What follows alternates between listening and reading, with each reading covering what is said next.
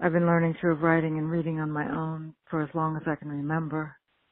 As a child, I needed a place to go to escape my family, a different place to live. Reading became that other place where I could go to survive and dream.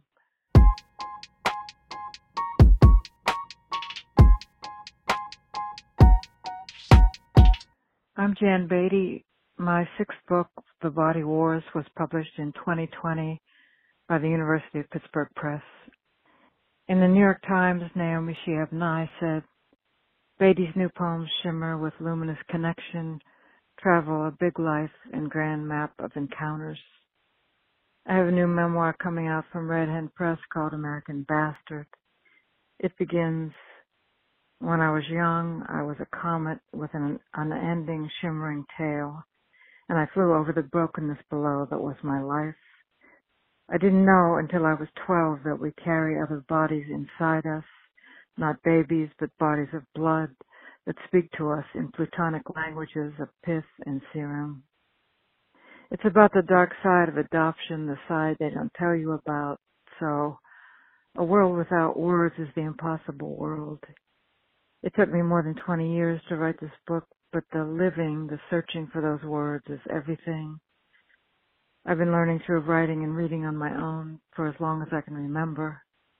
As a child, I needed a place to go to escape my family, a different place to live.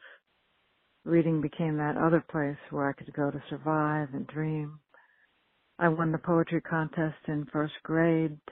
I've written the terrible breakup poems in the locked journals, hiding them under my bed.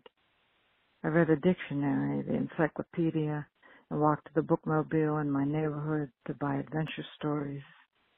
I was the first one in my family to attend college, and I never imagined that I could study writing. It seemed like it was for other people, people with money or time to have that luxury. After getting a degree in social work and working as an abortion counselor, a welfare caseworker, and in maximum security prisons, I burned out. Only then I decided to pursue writing and support myself as a waitress. I started taking one class at night at the local university. When the bill came, I couldn't pay for the class. After the green copy, the yellow copy, the pink copy, you know how it goes. And when I could finally get the money together, I signed up for another class. One of my professors suggested that I go to grad school. Me, I said, "I don't think I could." "Why not?" he said. "Your writing is strong. You're getting A's." I was stuck in a working class mindset. I didn't really know why I couldn't go to grad school. A world without words is the wasteland of loneliness. With reading and writing, I'm pulling on the rope to see what's out there, to feel the resistance. What answers me? What stops me? The words get me from here to there to wherever. Thanks for listening.